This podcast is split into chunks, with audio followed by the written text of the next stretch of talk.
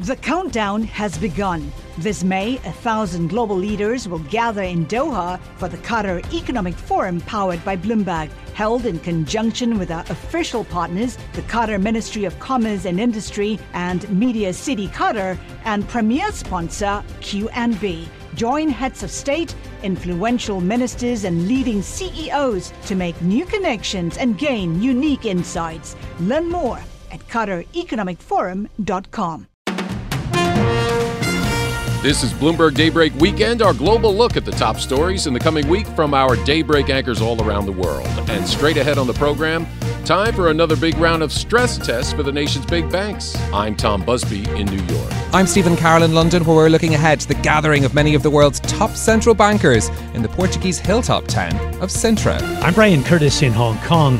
What will it take to revive the animal spirits in China? I'm Kailey Leinz in Washington, where the end of the second fundraising quarter is rapidly approaching for presidential candidates.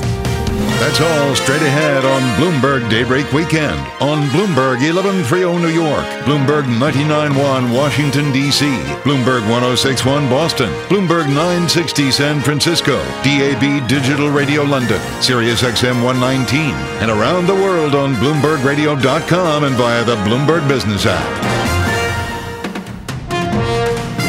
Good day to you. I'm Tom Busby, and we begin today's program with the nation's banks still emerging from this spring's banking crisis and the stress test they're about to face this week. And joining us now to talk about those tests and all things bank related, Bloomberg Wall Street reporter Sonali Basak. Now, Sonali, uh, let's start by walking us through the history of these tests, when they started, how they started, and why they're being done. The really important thing about these tests is that they started in the wake of the 2008 financial crisis, and they were set up as a way for bank regulators to really test the health of the financial system. And these are the big globally systemic financial institutions, the big banks that had to take bailout money in the wake of the financial crisis, as well as a broader array of financial institutions, uh, you know, mid-sized banks, really up to uh, 250 billion in assets or more that have to go through these tests to make sure that the financial system is safe and sound. And how is the financial system? well, it's an interesting year, isn't it? Because a lot of these tests were really formulated before the failure of three major banks in the United States, three major mid-sized banks in the United States. Now, all of those banks were in and around that $250 billion threshold and ended up failing for reasons that were much different than what was in the stress tests themselves. So it shows you that while the stress tests have really done a lot to make sure that most of the banking system is saving money, putting capital aside to cover any potential losses in the future, it's also showing you that there are certain things that the Federal Reserve has not tested for and just has not really seen as an issue until more recently. So the question is with Silicon Valley Bank, Signature Bank, First Republic, what has the Fed learned? Well, a few things, and it's not just the Fed. The market has also learned that you, everyone thought that deposits were very, very sticky. That when people put money in the bank, that they would keep it there. And for a lot of history, that was true, wasn't it? You went to your local bank, you put in your savings, you left it there, and you didn't think about it. But in the age of mobile banking, we saw tens of billions of dollars leave these banks essentially overnight when people were worried about the strength of their banks. And that is one problem. The other problem is how these banks have managed their interest rate risk. In most of these Fed stress test scenarios, you see ev- interest rates eventually decline. And the reason is in a time of severe stress, you would see the Federal Reserve lower interest rates to meet a market shock, not raise interest rates. Whereas in the last year, we have seen a tremendous rise in interest rates that has impacted these banks and has caused some severe stresses on the banking system. And that was not accounted for in these tests before to go up 5% in 15 months. Exactly, and in many cases, just the opposite. There's only a few scenarios in which the Fed has tested interest rates in this manner, and it is something that has been seen of something of a blind spot for regulators. Now, uh, that means clearly that the Fed has to make these tests a little tougher. Well, this is interesting. There's a lot of debate around this. This year's tests are tougher. You have GDP falling in a scenario that is much more severe than what you saw last year in the scenario that the Fed is posing to the banks. You're also seeing home prices fall pretty significantly. So there are certain things about this stress test that are showing you that there uh, there could be you know severe stresses that these banks undergo and the question is whether they are able to make it through those stresses but like i said there's other stresses like those deposit runs that are not included in these stress tests. And so there's a lot of question about whether they're testing all the right things and all the right banks and one thing that came up this year, an exploratory market shock they're testing for. What? So, that sounds frightening. It doesn't it, doesn't it? Well, remember, back in 2008, it was really the big trading desks that had ran into trouble. And now what the firms are doing here is they're trying to test the big investment banks in a harder way. Now, these are not tests that are likely going to, um, you know, slap them with much higher rules after coming out of this exploratory market shock. It is a brand new test, and it is not part of kind of the core things that the Fed is testing for. But what the implication is here is that the Fed will most likely start to test these trading desks more and more in the future. Remember, this is all happening in the backdrop of Fed Chair Powell speaking to Congress and telling them that there will be bigger rules, much bigger rules for the biggest banks. He wants to raise capital requirements by maybe 20% for the eight biggest banks. And he wants to potentially test those trading desks more rigorously in the future. But those are all things that will come up for public comment and it won't really be implemented at a greater scale for years to come. Well, those capital requirements, as you said, he said, Chairman Powell, the eight biggest banks, mm-hmm. but there are 23 banks being tested. So some of them are not going to face that same kind of scrutiny. But will they also have to see their capital requirements rise? It's not even just that they may potentially see capital requirements rise, it's also that they're is likely to be a greater set of banks in the future. If you remember, I was talking about that $250 billion limit when it came to the asset base that the Fed was testing for, 250 billion and above. Now the Fed is saying that they want to really lower that bar to about 100 billion. And so that will include a much wider array of banks. Now, let's put that into the context. That's not happening this year, but if you look at what Mike Mayo is saying, for example, the outcome that you'll see here is that they, the moving parts here, you'll see the, the GSIBs, these big globally systemic financial institutions, those eight big banks, they're likely to come out of this f- just fine and keep buybacks pretty robust and really reward Wall Street bank investors. They'll be just fine, essentially. But it's the regional banks that Mike Mayo believes may need to hold off on buybacks given the degree of uncertainty about the rules. And he's saying that and not expecting these banks to fail, but he is expecting the rules to disproportionately impact the mid sized banks that are currently in the process. And regulators are worried, and frankly, a lot of frankly, more Republican lawmakers are very worried that putting more rules on these smaller and mid sized banks will really constrain those banks in the future to do things like buybacks as well as lend more into the economy. And will they have to issue more debt, some of these banks? That's the other thing. And the worry from Wall Street then becomes if the banks have to issue more debt, then does their cost of capital start to rise? Do they have to pay more to bring more money in? It, it's a complicated equation here. Now, another thing that, that, that has changed greatly is mobile banking. Mm-hmm. Uh, uh you hinted before that, you know, when First Republic, within minutes mm-hmm. of, of the troubles there, one quarter of their deposits mm-hmm. w- uh, on people's phones was uh-huh. just removed, yep. gone. I mean, has the Fed kept up with that evolution in banking, do you think? It's interesting that you asked that too, because we were just talking about how the stress test doesn't really account for, you know, mass deposit flight. I, and, you know, you don't really often see it either. I mean, even some of the banks that investors were worried about, yes, they saw a deposit flight, but that deposit flight was not necessarily this deposit flight that came from scares of bank runs you know, I'll use Jim Bianco, who is a research analyst that we speak to a lot here at Bloomberg. Uh, he always called it a deposit walk, not a deposit run. Because when interest rates started rising, people did start pulling their money from banks and putting it into higher yielding places like money market funds. And so you did see deposits slowly, slowly moving internet or no internet, right? They were moving because of the economics. but then you saw that crash with Silicon Valley Bank with that sharp deposit flight. And so you can you can argue it in a lot of ways. Probably the internet made it a lot faster and easier to move your money. But also people would have moved their money anyways. Yeah, they would have. and and uh, woulda, coulda, shoulda. But uh, so much of this really is backward looking, though, isn't it? Yeah, it, it is very backward looking. And I think that is always the big fear when it comes to uh, these stress tests. But I, I will say this while people do argue about the scope and the scale of the stress tests, even bankers themselves believe that the stress tests overall were a net positive to the banking system because at the end of the day, what it did was it forced a more prudent way to operate. And it forced both regulators and the banks to step back and take a look at everything they're doing at all points in time um, across many different scenarios in a systematic way. You will have some of the biggest bankers in the world tell you they're happy they're there. They just don't need more of it. and and going into this week, is there a good feeling among the biggest banks?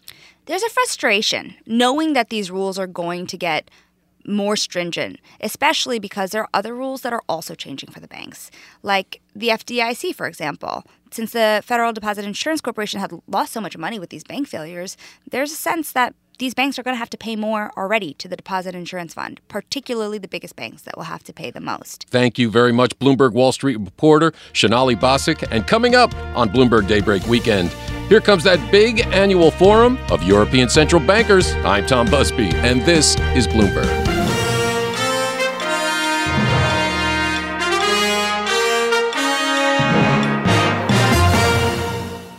The countdown has begun. This May, a thousand global leaders will gather in Doha for the Qatar Economic Forum powered by Bloomberg, held in conjunction with our official partners, the Qatar Ministry of Commerce and Industry and Media City Qatar, and premier sponsor QNB. Join heads of state, influential ministers, and leading CEOs to make new connections and gain unique insights. Learn more at QatarEconomicForum.com.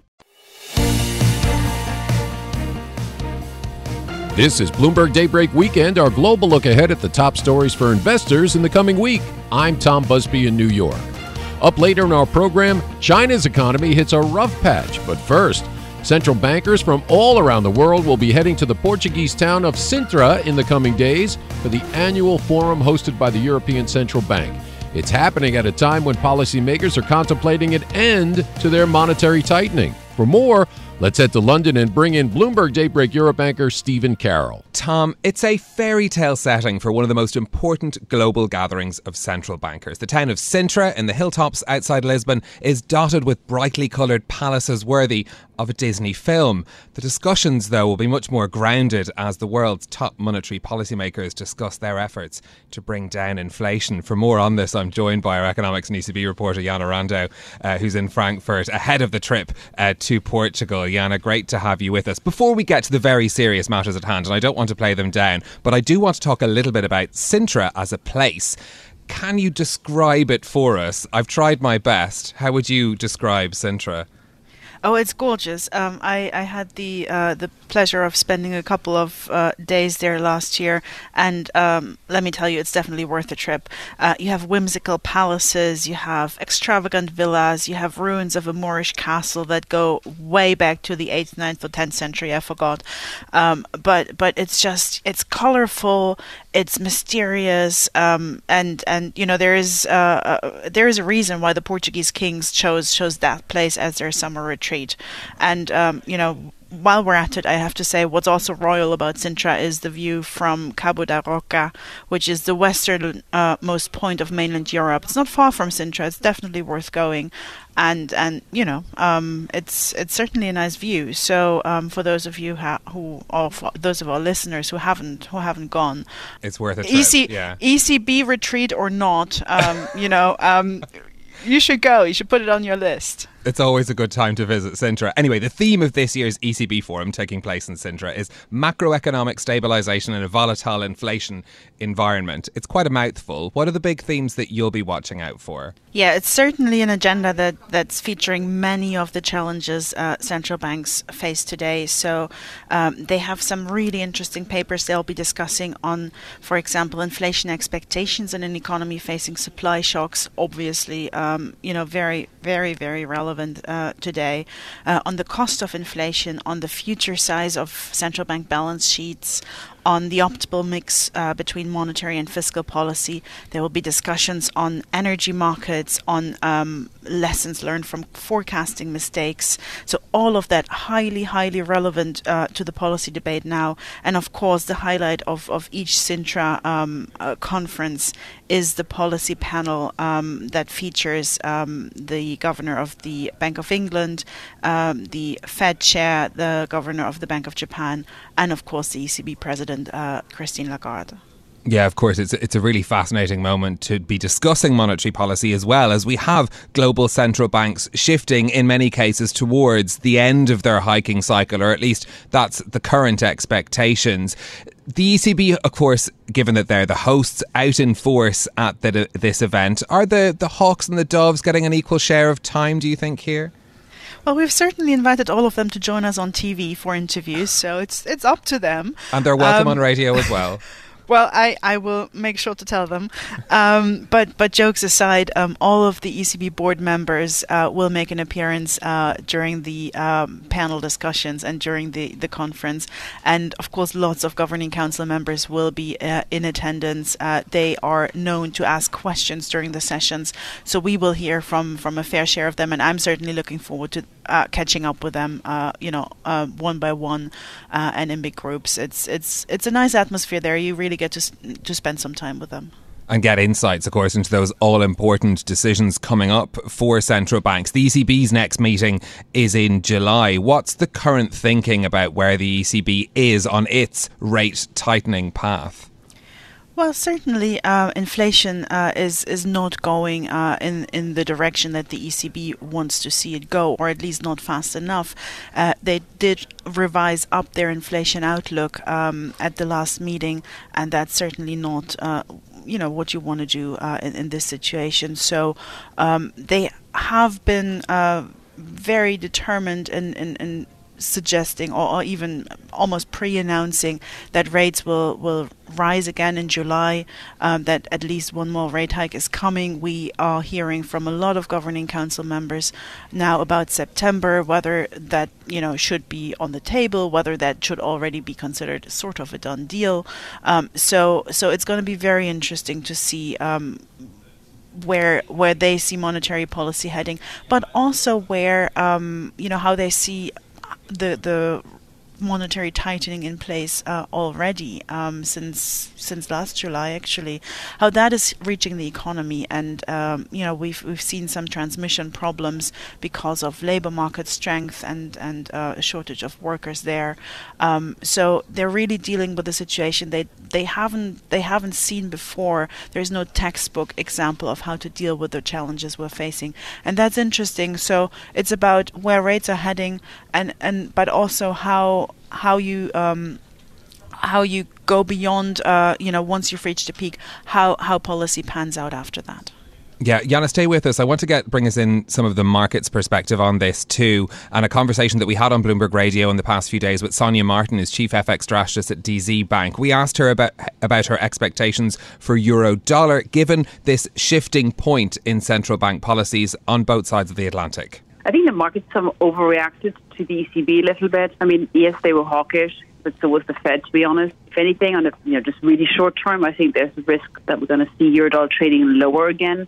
I think the big turnaround has to come from from the fundamentals. You know, when the U.S. goes into a recession and the eurozone performs better, which is likely to happen as we move into the autumn, I think that's going to be the point where eurodollar has the potential to really go above 110 and move higher to support you know 115 is sort of our target. I don't think the timing is right yet. which of the major central banks do you think is most at risk of a policy mistake then, given that delicate uh position they're in that you outlined? Well, there's always the interesting question who, who, who's to judge whether it was a mistake or not, because we'll never know what the alternative was. Um, there, there's certainly a risk of overshooting, I think, definitely when we're looking at the Bank of England right now. I think ultimately the mistake or not will be determined by the ability of the central banks to then reverse course once the timing is right. I mean, you may have hiked once too many times. That's not really going to hurt the economy massively. Um, I think to get the timing right to change course when inflation will still be kind of persistently high, that's going to be the real the real skill, and that's you know, that's not going to happen until next year, I think. So that's Sonja Marten from DZ Bank. Uh, Jana Randow is still with us. Jana, you mentioned there some of the special guests at this ECB event in Sintra Jerome Powell from the Fed, Kazuo Ueda from the Bank of Japan, Andrew Bailey from the Bank of England. How much do these central bankers share the same challenges as the ECB? When you look at the Fed at the in the US, most of their problems are demand driven. So we had massive fiscal uh, stimulus following the pandemic a lot of a lot of what what we see in the US is really demand driven. So, in that sense, there is something the Fed can do about uh, about it with rate increases. When you look at the Bank of England, on the other hand. Um, their um, their problems have a lot to do with supply, and one factor uh, that that plays into the cards here is Brexit, of course. Um, massive impact on the labour market, but also on trade. Um, so there, uh, the Bank of England really is in a tough position, and and um, you know with rates potentially having to go up all the way to six percent, there was certainly a big risk that that it would crush the economy. So it's going to be very very interesting to have all these central bankers on one podium having them respond and discuss. So I'm certainly looking forward to that. Yeah, some fascinating conversations ahead. Thank you to Bloomberg's ECB reporter Jana Randow. And Jana will be bringing us coverage of the Sintra ECB Forum uh, on Bloomberg Radio as well. I'm Stephen Carroll in London. You can catch us every weekday morning here for Bloomberg Daybreak Europe beginning at 6am in London and 1am on Wall Street. Tom? Thank you, Stephen. And coming up on Bloomberg Daybreak Weekend, a look at China's economy and prospects for stimulus amid some key economic data. I'm Tom Busby, and this is Bloomberg. The countdown has begun. This May, a thousand global leaders will gather in Doha for the Qatar Economic Forum powered by Bloomberg, held in conjunction with our official partners, the Qatar Ministry of Commerce and Industry and Media City Qatar, and premier sponsor QNB. Join heads of state, influential ministers, and leading CEOs to make new connections and gain unique insights. Learn more at QatarEconomicForum.com. Broadcasting live from the Bloomberg Interactive Brokers Studio in New York. Bloomberg 1130 to Washington, D.C. Bloomberg 99.1 to Boston. Bloomberg 1061 to San Francisco. Bloomberg 960 to the country. Sirius XM Channel 119 to London. DAB Digital Radio. And around the globe, the Bloomberg Business app and BloombergRadio.com. This is Bloomberg Daybreak Weekend.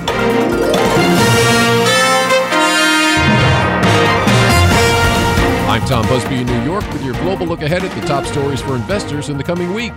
You know all the talk about how China's economy would come roaring back post pandemic after all the COVID shutdowns eased. Well, the economy did pick up, but not nearly by as much as some expected. And now China is in the spotlight in the coming week with some key economic data as economic growth falters. Now, for more, let's go to Hong Kong and Bloomberg Daybreak Asia host Brian Curtis and his colleague Doug Krisner.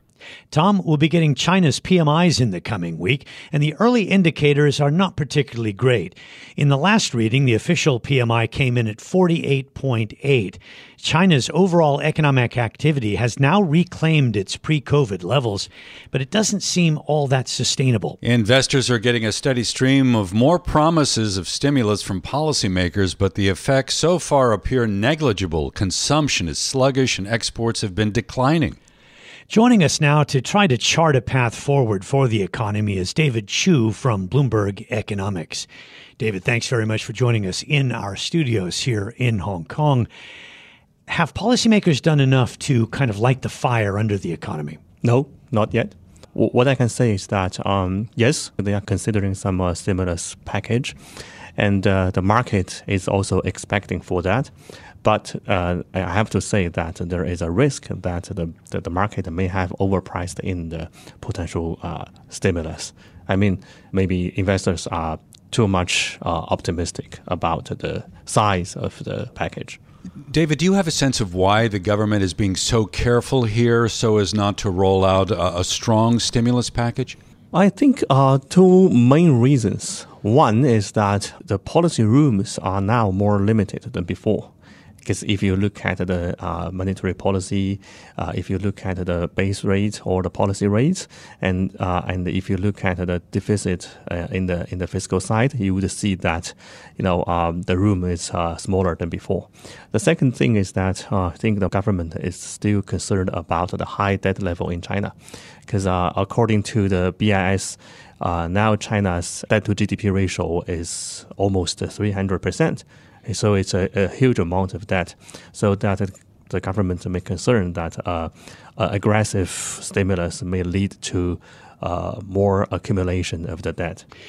In the past few days, we heard from even Wang Huning, who's the number four official in the Communist Party, really stressing how they needed to boost consumption. Would they consider, do you think, handing out cash to citizens? That's something that they have avoided in the past, but it has worked elsewhere, including right here in Hong Kong. Well, I think this is uh, something ambiguous because. Uh, yes, people has been have been calling about voucher or uh, cash uh, to citizens, just like what is happening in Hong Kong. But there is also some concern that maybe this money, uh, if it is allocated to uh, to people, people may not spend it at all. They may save it in bank so that it won't be transferred into uh, consumption. And uh, another uh, view is that uh, because China relies on government investment for more than two decades, so that it is a belief that um, the government can make investment directly that uh, may form uh, demand. So, in the view of some uh, government officials, this can be a more effective way to lift up the uh, the economy or in the in the demand side, uh, which is uh, more directly than uh, giving money to, to, to people. We know that the ailing property market, the housing market, has been a very big problem. There may have been some disappointment in the last week when the five year loan prime rate was only reduced by 10 basis points. Uh, some economists were looking for a larger cut as a way of kind of engendering a little bit more enthusiasm for housing. It's interesting to me that Bloomberg Economics is saying that new home prices could gradually recover this year by the second half of the year. How is this going to happen? How are consumers in China going to begin to feel differently about the property market? Well, I think I agree that uh, 10 bips cut in the rate may not play a lot to the housing market. What we were expecting was that the government can do something uh, more in the monetary side so that to give more confidence to uh, to people uh, not only because of the rate cut uh, itself, but also because of the the confidence that can be lifted by such kind of uh, easing or by the uh, signal effect. Uh, so based on this, we think that 10 bips cut is just the start of the whole procedure in the monetary side. And we are now uh, looking for a more cut uh, in both um, the policy rates and also the triple R in the next uh, half of the year. So we we are you can see that we are expecting more. But on the other hand, I have to say that um, it may be a very optimistic view that the housing prices can recover uh, in the next half of this of this year because we what we see in the market is that the, the confidence is still fragile, and uh, uh, the, the, the sentiment uh, in the housing uh, in the household sector is still weak. So mm-hmm. that we don't see any silver bullet to boost the confidence uh, in the short term. So, so I wonder if, if consumption is still weak, uh, it may be that some people are, are not even confident in uh, the stability of their jobs. I know you've been looking at search engine data just as a means of kind of trying to understand how people feel about their jobs. And what are you seeing? Yeah, I totally agree with that. Um, because uh, we also look at the uh, search engine data uh, to see how many people were searching for the word unemployment or lose job uh, the level is still similar as the uh, in the pandemic area. It tells us that even China reopened from the pandemic, people are still as cautious as before. So uh, it is about 40% higher than the pre-pandemic level. Wow. It means that it means that you know the concern in the in the labor market is still very strong. Yeah, and I think the latest reading on youth unemployment is uh, 20.8% at a time when uh, universities in China are graduating about a million students a year. This is particularly difficult, I would imagine, where the young people are concerned. Yes, I think that is also a signal, uh, especially uh, for the weak confidence in the private sector, uh, because usually the young people are hired, used to be hired by private sector, by the servicing sector, uh, but now they have a high uh, jobless ratio. It means that these sectors uh, they are slowing, and the private entrepreneurs they are not willing to to invest to to expand their uh, business. So that is a concern. If there was one thing, David, that you think they could do to, to try to uh, stoke a renewal in confidence, uh, because that's obviously, I mean, both businesses and consumers are lacking confidence. What might it be? Well, uh, people have been talking about uh, giving money directly to people. Another view, I think, is that uh, the government can consider to reduce the, the cost for hiring. Because you know that China has the the cost for uh, for uh, for a company to hire each person, you know, uh, 2,000, 3,000 a month. So I mean the cost the, the cost uh, giving to the government in the forms of uh, pension fund, uh, social security fund, or tax. So uh, I think the government can do something to reduce this part of cost, so that to make the uh, the, the, the employer more active to, to hire new uh, new employees. It's going to be very interesting to see where we go from here, not just in more fiscal stimulus, but uh, more stimulus on the monetary side. David, thank you so much for being with us. David Qu from Bloomberg Economics. I'm Doug Krisner along with Brian Curtis in Hong Kong, and you can catch us weekdays here for Bloomberg Daybreak Asia beginning at 6 a.m. in Hong Kong, 6 p.m. on Wall Street. Tom? Thank you, Brian and Doug. And coming up here on Bloomberg Daybreak Weekend, the fundraising race to be nominee for U.S. President is intensifying as November 2024 gets closer. Lots of activity right now as we bump up against the end of the quarter. I'm Tom Busby, and this is Bloomberg.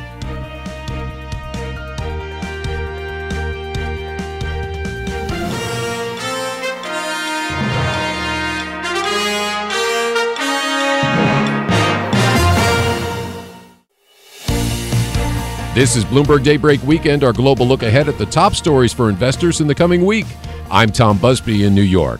The fundraising scramble is on for those hoping to be elected president in 2024. For more, let's head to our Bloomberg 99.1 newsroom in Washington and Bloomberg Sound On co host Kaylee Leinz. Yeah, Tom, the dash for cash is on in a major way as it's the last week of June that's coming up upon us, and that means the end of the second fundraising quarter. So candidates are rushing to get their campaign coffers as full as possible before that June 30th day hits. Here to talk more about this with us is Bloomberg's national politics reporter Nancy Cook. So Nancy, just talk to us about why it's important to, you know, raise all this money into the end of the quarter anyway. Why do quarterly numbers matter? Well, so basically, we have not seen fundraising numbers yet for many of these candidates. Um, you know, President Joe Biden really just jumped into the election this spring. Florida Governor Ron DeSantis really just jumped in. And so the quarterly um, Federal Election Commission fundraising reports, which are due by July 15th, really will be the first snapshot we have of both the Democratic field and the Republican field and how people are doing at raising money, both from like big donors, like billionaires, but also, you know, people who give like $10 or $20. So, do we have an idea of what these filings ultimately may look like? Who is being successful at raising money right now? So I would say that all the candidates are out there doing a ton of fundraising right now. Joe Biden just did a swing through California. Um, Ron DeSantis just did a swing through California. He did a swing through Texas. And so, like, everybody's going to places where there are big money, like New York, California, Texas, like the big the big money places. I would say I, I spoke with a source. Um, who told me that we can expect the Biden numbers to be good, not like President Obama reelection good, but that he is, you know, having a fine time raising money. I think that there is a sense that a lot of Democrats feel sort of lukewarm uh, about the idea of a second Biden term. However, they are very motivated by the threat of another uh, term for pre- for former President Donald Trump, and I think donors really are motivated to give to keep Donald Trump out of out of office. Um, with Trump, what I will be looking for is, you know, he does not have a lot of support among the donor class. A lot of billionaires don't want to get involved with him again. They think he's a chaotic president. They don't like his rhetoric. They think he's decisive, but he still has a ton of support among small dollar people who send in like ten or twenty dollars, and we've really seen his fundraising surge after these last two indictments. Um, and then finally, the, the third sort of major candidate, the second runner up so far in the GOP um, primary, Ron DeSantis, you know, he, uh, I, I, think it remains to be seen whether he can master retail politics, like meeting and greeting voters in Iowa and New Hampshire, but he is not having problems raising money you know, he, he raised um, over $8 million in the first 24 hours after he announced his campaign. What I will be looking for specifically with that report is is he's is he raising money both from rich people and from everyday people, or is it concentrated in one or the other? Because um, if he is not raising money from the small dollar donors, that means there's just a lack of grassroots support, and that will really hurt him in those early primary states. So this could kind of help us as journalists, but also the American people understand who's really gaining traction uh, among the American population. And I wonder too how this filters in as we look ahead. Yes, uh, the end of the quarter this coming week on June 30th, and you have to file by July 15th. But looking ahead to August 23rd and the first GOP primary debate. Ultimately, how do how do the kinds of donation numbers and that idea factor into that? Considering you need to have uh, a certain number of donors to even make the debate stage. You do, and so I, I think the threshold is forty thousand um, donors, and so you have to have just a certain amount of support to enter the debate. So that's a key criteria. But the other thing is, is that really to last through the fall, you're going to have a certain amount of money. Mm. There are so many Republicans Republicans in the field now. It is such a wide uh, GOP field. Bloomberg's national politics reporter Nancy Cook, thank you so much. And Tom, We'll send it back to you. Thank you, Kaylee. That was Bloomberg Sound On co host Kaylee Leinz reporting from our Bloomberg 99.1 newsroom in Washington. And you can hear Sound On weekdays 1 to 3 p.m. on Bloomberg Radio. And that does it for this edition of Bloomberg Daybreak Weekend. Join us again Monday morning at 5 a.m. Wall Street time for the latest on markets overseas and the news you need to start your day. I'm Tom Busby. Stay with us. Top stories and global business headlines are coming up right now. The countdown has begun. This May, a thousand global leaders will gather in Doha for the Qatar Economic Forum powered by Bloomberg, held in conjunction with our official partners, the Qatar Ministry of Commerce and Industry and Media City Qatar, and premier sponsor QNB. Join heads of state, influential ministers, and leading CEOs to make new connections and gain unique insights. Learn more at QatarEconomicForum.com.